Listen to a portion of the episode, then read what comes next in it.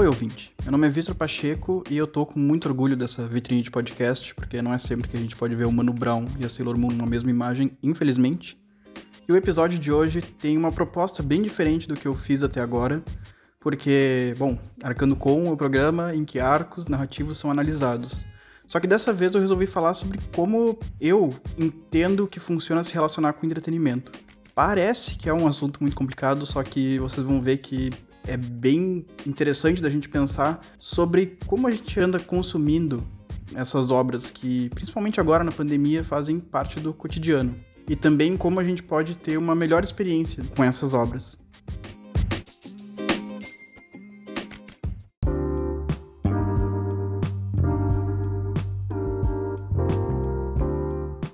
A ideia para esse episódio a partir de quando eu vi dois vídeos, que vão estar tá na descrição, mas que eles não são necessários para ouvir o podcast. Eu só vou deixar linkado porque eles são realmente muito bons e vocês podem ver como eles se relacionam com o que eu tô falando aqui. O primeiro deles é do canal da Mikan, que ela fala sobre filmes que não se levam tão a sério assim e sobre porque é bom eles existirem, não só filmes que tentam ser muito cabeçudos. E o outro é do Entre Planos, em que ele fala sobre guilty pleasures e que o Max que é o apresentador, defende que não existem guilty pleasures, ou não tem por que existir. Simplesmente existem gostos diferentes. Óbvio que o que esses vídeos falam é bem mais aprofundado do que o que eu resumi aqui em segundos. Por isso que eu deixo linkado. E eles me fizeram pensar sobre a maneira com que eu vinha me relacionando com as coisas que eu assistia e também sobre como realmente essa percepção de cada um é diferente. Porque no vídeo da Mikan, ela cita dois filmes, como esses filmes que não se levam muito a sério e que ela conseguiu gostar mesmo assim e criar uma afeição. E esses filmes são o Shazam e o Detetive Pikachu. Esses dois filmes são filmes que eu não desgosto, mas eu também não posso dizer que eu gosto. E vendo os argumentos que ela usou para falar sobre como ela gostava desses filmes, eu percebi como a nossa impressão é diferente. E muito disso aí veio da nossa expectativa quanto a cada um dos filmes, mas também veio de coisas que saltaram mais aos meus olhos e coisas que saltaram mais aos olhos dela. Então, por exemplo, no Shazam, ela fala bastante sobre ser um filme que tem muito dessa inocência, muito dessa parte de diversão. E para mim, o que tirou um pouco essa cara de diversão e inocência é um drama que tem no meio do filme, que parece uma forçada de roteiro. É uma violência gráfica muito, muito pesada, que parece que tenta ser adulto e me tira um pouco dessa cara de infância que o filme tinha.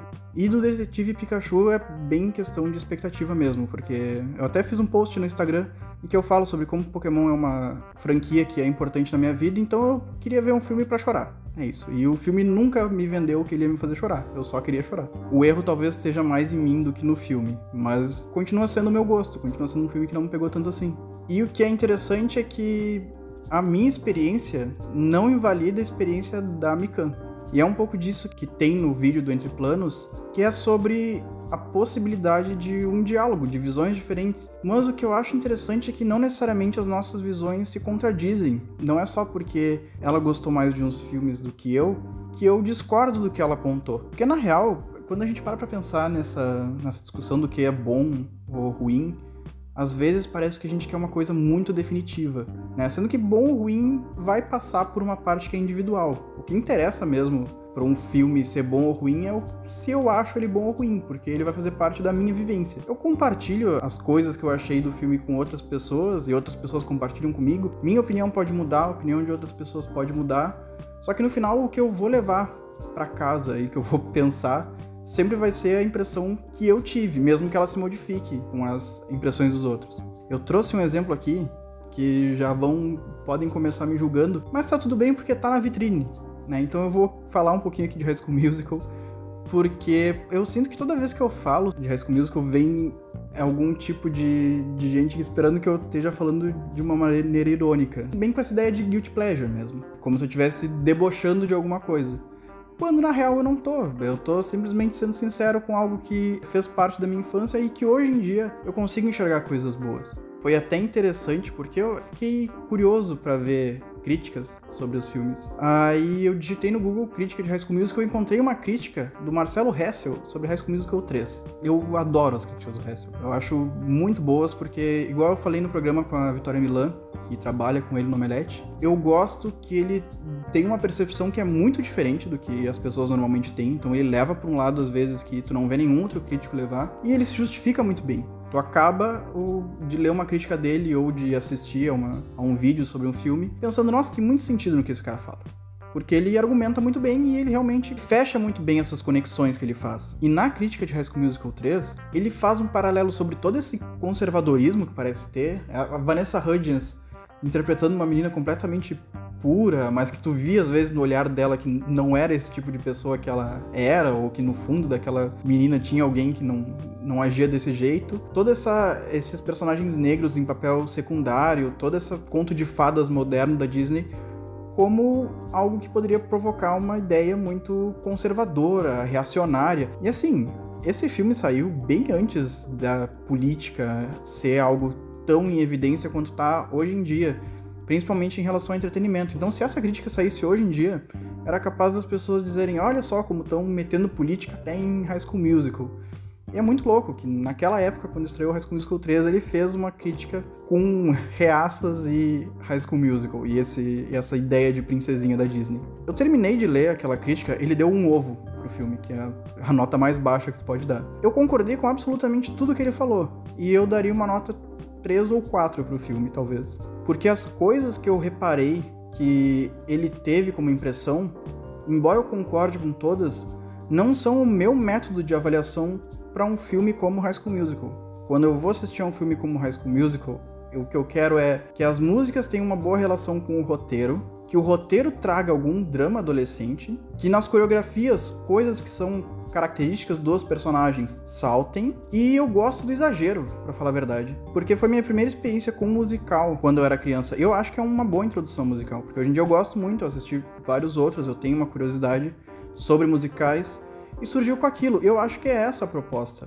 além de todo o merchandising óbvio que tem em qualquer produto da Disney, é, a ideia de introdução musical é muito boa. E a, o exagero que tem em alguns personagens, até na atuação do Zac Efron, na atuação da Ashley Tisdale, que eles são exagerados de propósito, é intencional, faz parte do carisma dos personagens. A, a Sharpay sendo bem, bem, bem uma crítica a todo esse frufru da, da Broadway, sabe? Toda essa coisa que quanto mais espalhafatoso, melhor. E dentro dos filmes isso ser um deboche pros outros personagens, sabe? Os outros personagens se espantarem com aquilo. Tudo isso são coisas que eu considero importantes quando eu for fazer uma crítica ou uma análise sobre um filme como High School Musical. Vocês viram que na minha argumentação, nada do que o Hessel argumentou está sendo contra-argumentado. Só que as coisas que foram importantes para ele nesse filme não são as que são importantes para mim. E é aí que tá, eu queria trazer uma analogia agora, que é, eu não sei se existe esse termo em algum tipo de teoria narrativa. Se existe, eu não tô usando ele, eu só tô tirando da minha cabeça. Sabe quando tu vai fazer uma consulta num oftalmologista e tu coloca aquele tipo de óculos gigante na cara? Que não é um óculos gigante, é aquela, aquela máquina na cara que tem várias lentes. E o oftalmologista vai trocando de lentes e vai te perguntando como tu enxerga melhor. Conforme ele vai trocando as lentes, a tua visão vai melhorando ou piorando. Mas no fim, a conclusão que a gente pode chegar é que as minhas lentes são diferentes da do Hessel. Nós dois temos o mesmo objeto, só que eu e ele enxergamos ele através de lentes diferentes. Só que, além disso, além de ser uma lente normal, essa lente do entretenimento, quando a gente vai assistir alguma coisa, ela nos faz perceber coisas diferentes. Então, a minha lente, se eu estiver olhando para uma porta, pode ser que eu repare mais na maçaneta. A lente do Hessel pode fazer com que ele repare mais na textura da madeira são coisas diferentes. E eu posso ter lentes diferentes para obras diferentes, né? Quando eu vou ler Shakespeare, eu não vou com a mesma cabeça de quando eu vou assistir, sei lá, Chaves. Cada obra tem um Victor diferente, um olhar diferente. Meu, eu acho que deve ter de cada um de nós também. E eu pensei um pouco, eu reparei que a gente pode escolher também como a gente vai enxergar uma obra. Se vocês ouviram o um programa sobre o chamado, sobre o Ringo, vocês lembram que eu falei que se eu quisesse falar sobre o, o roteiro do filme ou sobre como ele funciona como filme de terror, o filme não seria muito bom. Eu não teria gostado tanto assim do filme. Mas como eu analisei por essa parte de metáfora, que eu escolhi fazer essa leitura, o filme ficou muito melhor. O filme ficou um filme muito bom, mas se eu tivesse optado por é, ver ele através de outras lentes, seria um filme bem meia boca. E até essa esse pensamento vai um pouco além, porque eu já falei aqui uma vez, mas eu vou repetir, eu criei esse podcast para falar bem de Dragon Ball. É essa a ideia inicial. Então eu vi um monte de gente falando, ah, Dragon Ball é só um desenho que as pessoas gritam e mudam a cor do cabelo. E eu pensei, não, não é isso aí. tinha lido mangá fazia uns anos, eu lembrava de uma coisa bem diferente. Aí eu me dispus a reler o mangá e relatando, né? Então eu falava coisas sobre como os personagens são construídos de um jeito interessante, sobre como o universo é bem criativo, como tem muita referência que é bem utilizada, como o Toriyama consegue pensar de uma maneira muito, muito, muito bem conduzida. Só que na real, tanto para Dragon Ball quanto para High School Musical, quanto para qualquer outra coisa popular assim que eu goste, que venha da minha infância, esses motivos que eu dei aqui, tanto do High School Musical quanto do Dragon Ball, são os motivos pelos quais eu gosto deles, porque eu cheguei à conclusão que não. Esses são os motivos que me fazem achar essas obras boas. É por isso que eu acho elas boas. Não é por isso que eu gosto delas. Eu gosto de Dragon Ball porque era o que eu assistia quando eu tava de noite em casa com meu irmão, então muito que a gente tem de lembrança de uma época boa tá relacionado com isso. Eu gosto de High School Musical porque foi meu primeiro contato com musical. E eu gosto muito de musical. Eu ter essas lembranças e, e ter esse afeto provavelmente ajudaram a construir as lentes que eu tenho. Se eu pegar um mangá de Dragon Ball entregar pra um cara de 40 anos, ou pra uma mulher de 40 anos, e disser, ah, ler é muito bom, o universo é muito criativo e tal, tal, tal, a pessoa pode ler e dizer, nossa, que humor bobo, sabe? Parece que eu tô vendo uma coisa pra, para um público que não sou eu, sabe? Que coisa meio, meio óbvia, meio sem graça, que traço estranho. Sei lá, olha só como todo mundo é meio barrigudinho e depois todo mundo fica muito musculoso. As pessoas podem ter essa impressão. Porque as pessoas não têm esse vínculo que eu tenho. Então a lente que elas criaram é outra. Elas podem até vir com um preconceito pra cima de Dragon Ball, dependendo da, das vivências delas. Mesmo que a gente descartasse total essa ideia de bom ou ruim de acordo com que eu vivi, né, de acordo com a experiência de cada um, como é que a gente pode pensar de uma maneira prática o que é bom ou ruim? Porque parece que muitas vezes na internet é isso que interessa, né? Parece que a gente quer saber se uma coisa é boa ou ruim. Se for boa, eu assisto, se for ruim, eu não vou assistir. Porque parece que é meio universal isso aí. Só que não é bem assim, não.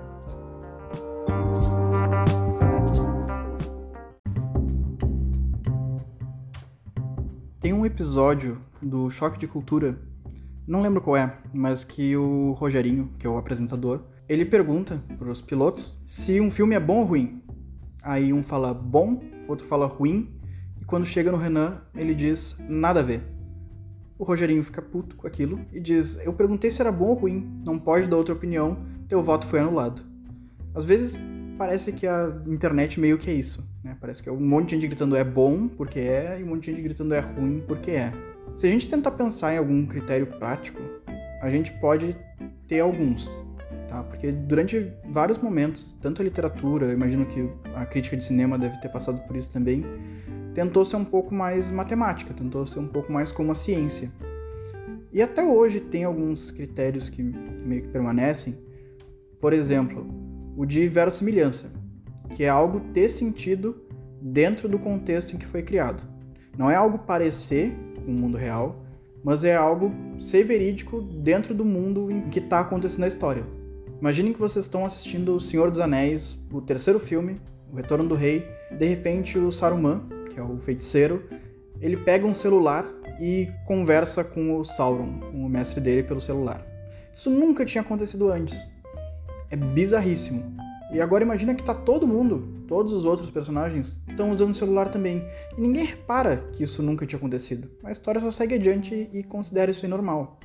Isso é muito inverossímil, né? Mesmo que o celular exista na vida real, mesmo que eu possa ligar para outra pessoa. A verossimilhança não acontece de acordo com o que está na nossa realidade, mas de acordo com a ficção. Porque quando o personagem, o Frodo, pega uma espada que brilha quando tem algum orc perto, faz sentido, né? Itens mágicos existem e isso tá desde a abertura do filme. E outro conceito que existe muito é o do Deus Ex Machina. Deus Ex Machina é ter uma intervenção de algo que não fazia parte da narrativa, aquilo vem, aparece, soluciona um problema que não tinha solução e vai embora e não causa consequência nenhuma. É como se fosse uma solução fácil de roteiro, sabe? Uma solução preguiçosa, em que o cara simplesmente quis prender a atenção de um público e aí ele botou uma situação que nem o roteirista mesmo, o escritor, a escritora, conseguiria resolver aí ele bota uma intervenção que não faz sentido algum, e essa intervenção simplesmente vai embora e problema solucionado. É engraçado porque esses dois conceitos, eles vêm de uma mesma fonte, que é o Aristóteles. E pensando que o Aristóteles escreveu isso aí se referindo à tragédia grega e à epopeia grega, gêneros que eram escritos naquela época, ele também falou várias outras coisas sobre como a mulher deveria ser representada nas obras, que são coisas que a gente descartou, e principalmente o foco dele era a mimesis, que é o seguinte: ele considerava que tudo que estava na ficção é a representação de algo que é real. Então, no caso, qualquer tragédia grega era uma representação da sociedade grega, por isso que tinha normas de comportamento para as mulheres sobre como elas deveriam ser retratadas, porque aquilo funcionava de acordo com aquela sociedade, que mesmo que seja o berço de muitas coisas que tem na nossa, é bem diferente. E até a própria ideia de mimesis, ela tem um pouco a ver com a, a, filosofia do Platão, que era mestre do Aristóteles, né? Porque o Platão, se vocês conhecem alguma coisa dos pensamentos dele, ele acreditava que o nosso mundo, o mundo que a gente está, não é o mundo real. É o mundo das sensações. Então, tudo que existe nesse nosso mundo é uma cópia do mundo das ideias, que seria o mundo real que a gente não consegue enxergar, que é uma coisa que está além da nossa compreensão. A ideia do filósofo, segundo Platão, era ficar cada vez mais próximo do mundo das ideias, do que é a essência das coisas, do que é o real. E por isso, quando tu vai ter uma representação de algo, esse algo tem que estar tá próximo da nossa realidade, porque ele não pode se afastar cada vez mais do mundo das ideias, que é onde o filósofo quer se aproximar. Então, aí a gente vê também muita coisa que tem relação com Deus Ex Machina, sabe? Deus Ex Machina não existe na vida real. Na vida real, as coisas funcionam com uma certa verossimilhança, né? Não vai surgir algo completamente sem sentido e as pessoas vão tratar isso como uma coisa normal. Então vocês viram que isso se encaixa bem, tanto com o pensamento lá dos filósofos daquela época, quanto da sociedade daquela época. Aí uma vez eu me peguei conversando com um amigo, porque é esse tipo de coisa que eu converso, me desculpa. Conversando com um amigo sobre verossimilhança em Naruto. Aí ele chegou e me disse: Mas será que faz sentido a gente questionar a verossimilhança em Naruto? Porque aquilo é feito por um público jovem japonês. Será que a crítica literária ou artística do Japão leva em consideração coisa como verossimilhança? E aí eu fiquei pensando, foi aí que eu pensei boa parte do que eu acabei de falar. Porque a gente vive num mundo globalizado. Né? Então, com toda certeza, tanto nós quanto eles, a gente tem influências em comum. Ninguém está isolado.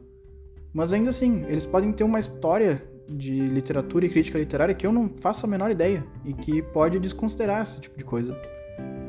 Então faz sentido eu, um cara do Brasil, usar uma ideia que é da Grécia Antiga para analisar uma obra do Japão? É a resposta que faz. Faz total sentido. Ou não faz sentido nenhum também. Porque sentido em si, como uma coisa matemática, sabe? Não tem. Mas quando a gente para para pensar sobre qualquer ficção, qualquer obra de arte, o que é legal sobre elas é a gente realmente discutir, né? É, é legal assistir, é legal ler, só que quando acaba, é legal a memória que eu tenho daquilo também. E as coisas que eu vou pensando a partir daquilo. É por isso que eu tenho um podcast. Eu criei um podcast para defender Dragon Ball, mas no final virou um podcast em que eu falo sobre um monte de coisa, que eu fico fazendo ligações aleatórias na minha cabeça. Tipo um vídeo que fale sobre Aristóteles e sobre High School Musical. E eu não sei se é algo que é a mesma coisa para todo mundo, todo mundo sente essa mesma coisa que eu sinto, essa, essa vontade de fazer exercício de imaginação, sabe? De refletir sobre o que tá vendo, de pensar por que, que eu gosto do que eu gosto. Mas pessoalmente é algo que me faz muito bem. E eu imagino que principalmente em época de pandemia é uma coisa que muita gente começou a valorizar bem mais, que é a importância do entretenimento e como todo dia é dia de assistir alguma coisa, de ouvir uma música, e como a sensação que a gente tem com isso é uma sensação de, de uma relação, sabe? É um relacionamento, principalmente quando muitos dos relacionamentos com outras pessoas estão sendo atrapalhados pela distância. Ah, para quem estiver ouvindo em algum outro ano, o ano é 2021, a gente tá no meio de uma pandemia. Não recomendo. E de novo, eu acho que o que fica claro nisso é o quanto a minha experiência não invalida a experiência do outro. Eu posso ter uma leitura de Naruto com base nesse, nesse monte de coisa que eu falei? Posso. Assim como pode ter outra pessoa que tem uma leitura completamente diferente da minha. E de novo, elas não necessariamente se batem uma com a outra, elas podem se bater uma com a outra. Eu posso falar, putz, achei, sei lá, tô vendo um filme, achei a interpretação do cara muito ruim. Outra pessoa pode falar que achou boa, de acordo com o que o filme estava proposto. As nossas opiniões se batem, mas uma não invalida a outra. E o ponto que eu queria chegar é que cada experiência com entretenimento é única. E não tem por que a gente fingir que não é.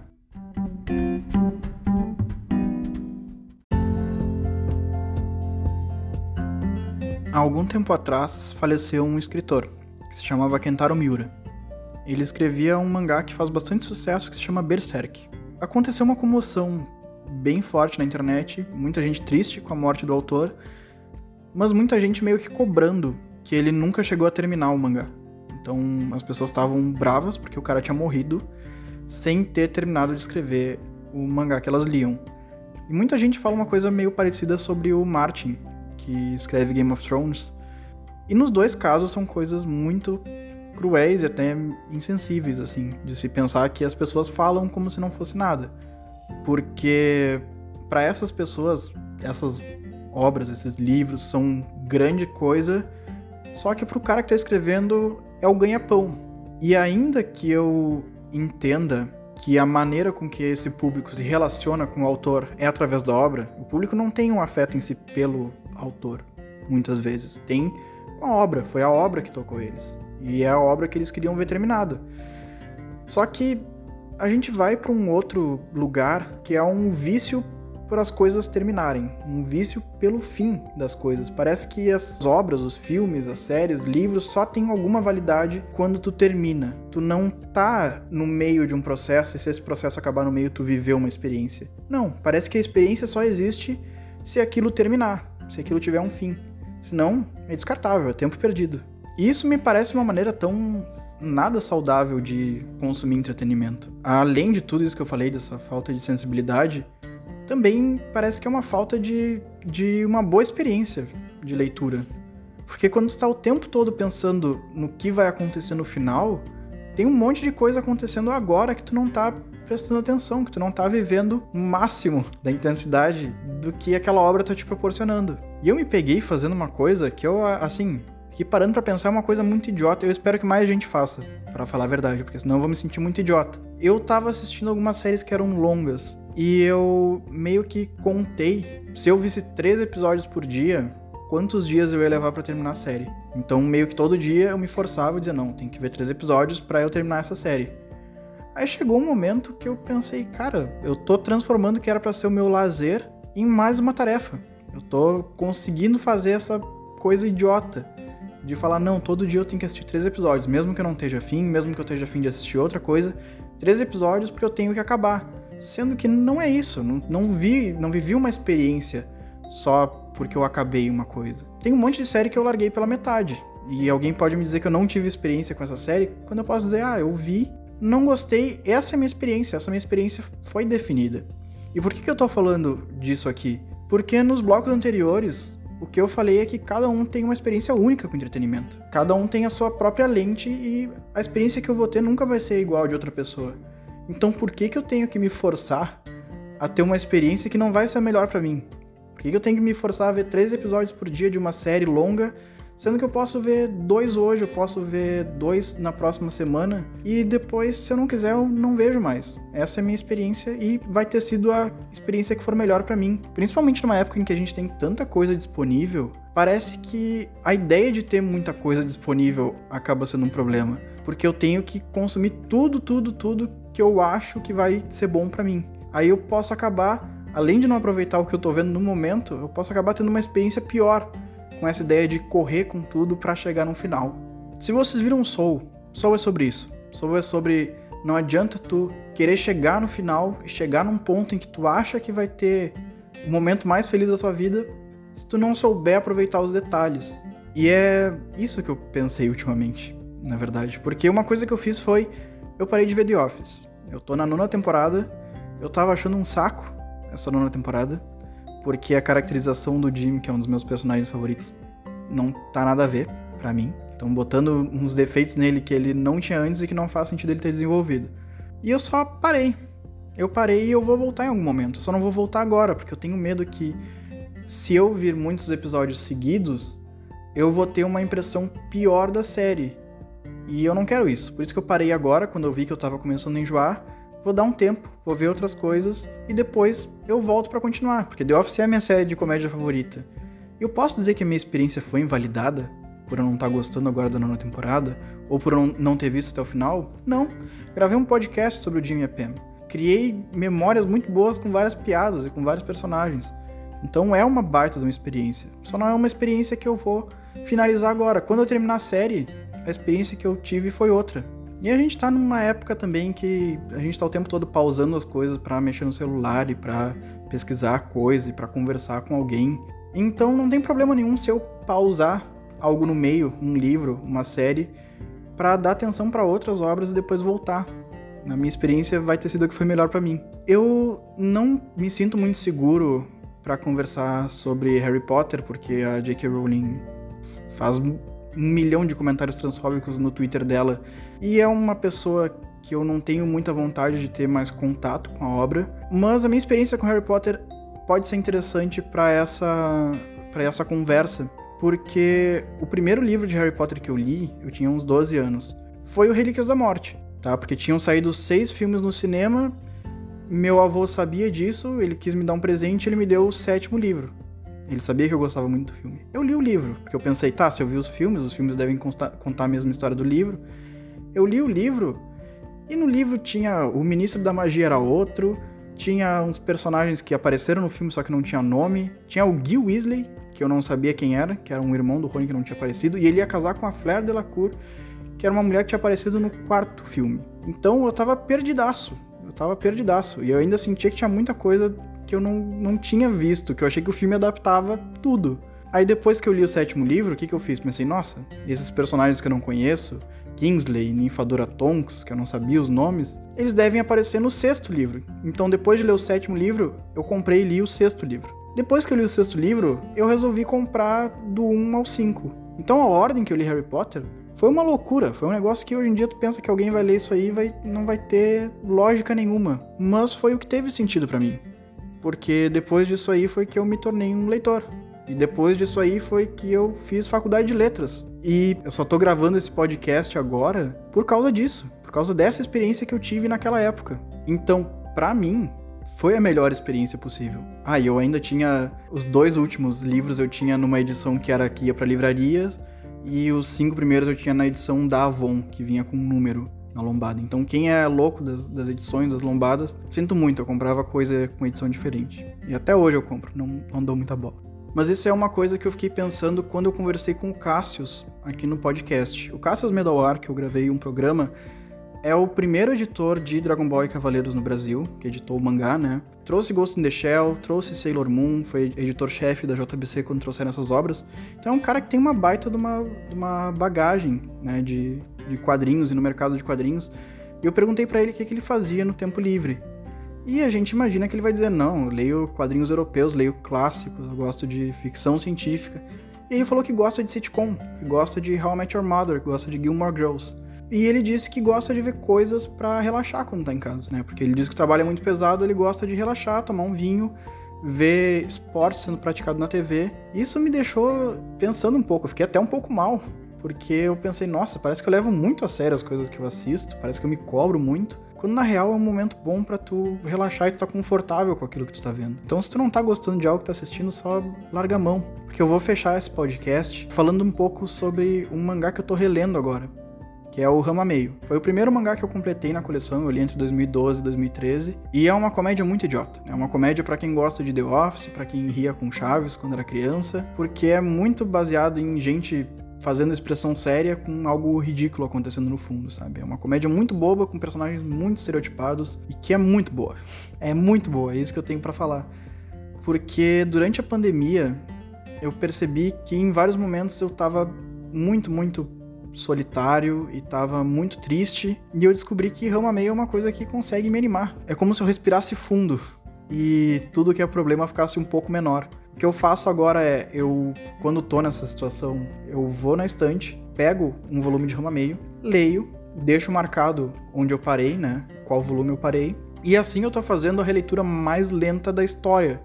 Porque eu leio um volume, paro, aí dois meses depois, às vezes eu leio outro volume, paro, às vezes uma semana depois eu leio outro volume e paro. Tá sendo ótimo, tá sendo a experiência perfeita para esse momento que eu tô tendo. E é algo que tá mudando as minhas lentes sobre a obra. E era uma coisa que eu meio que deixei parado naquele momento. Agora, quando eu tô revisitando, tá sendo uma coisa muito importante para minha vida, eu acho. Tá mudando muito a maneira com que eu enxergo aquela obra e com que eu enxergo todas as obras, na verdade, porque eu sei que com cada uma delas eu quero ter uma experiência diferente, porque de qualquer jeito, a experiência que eu teria já seria única.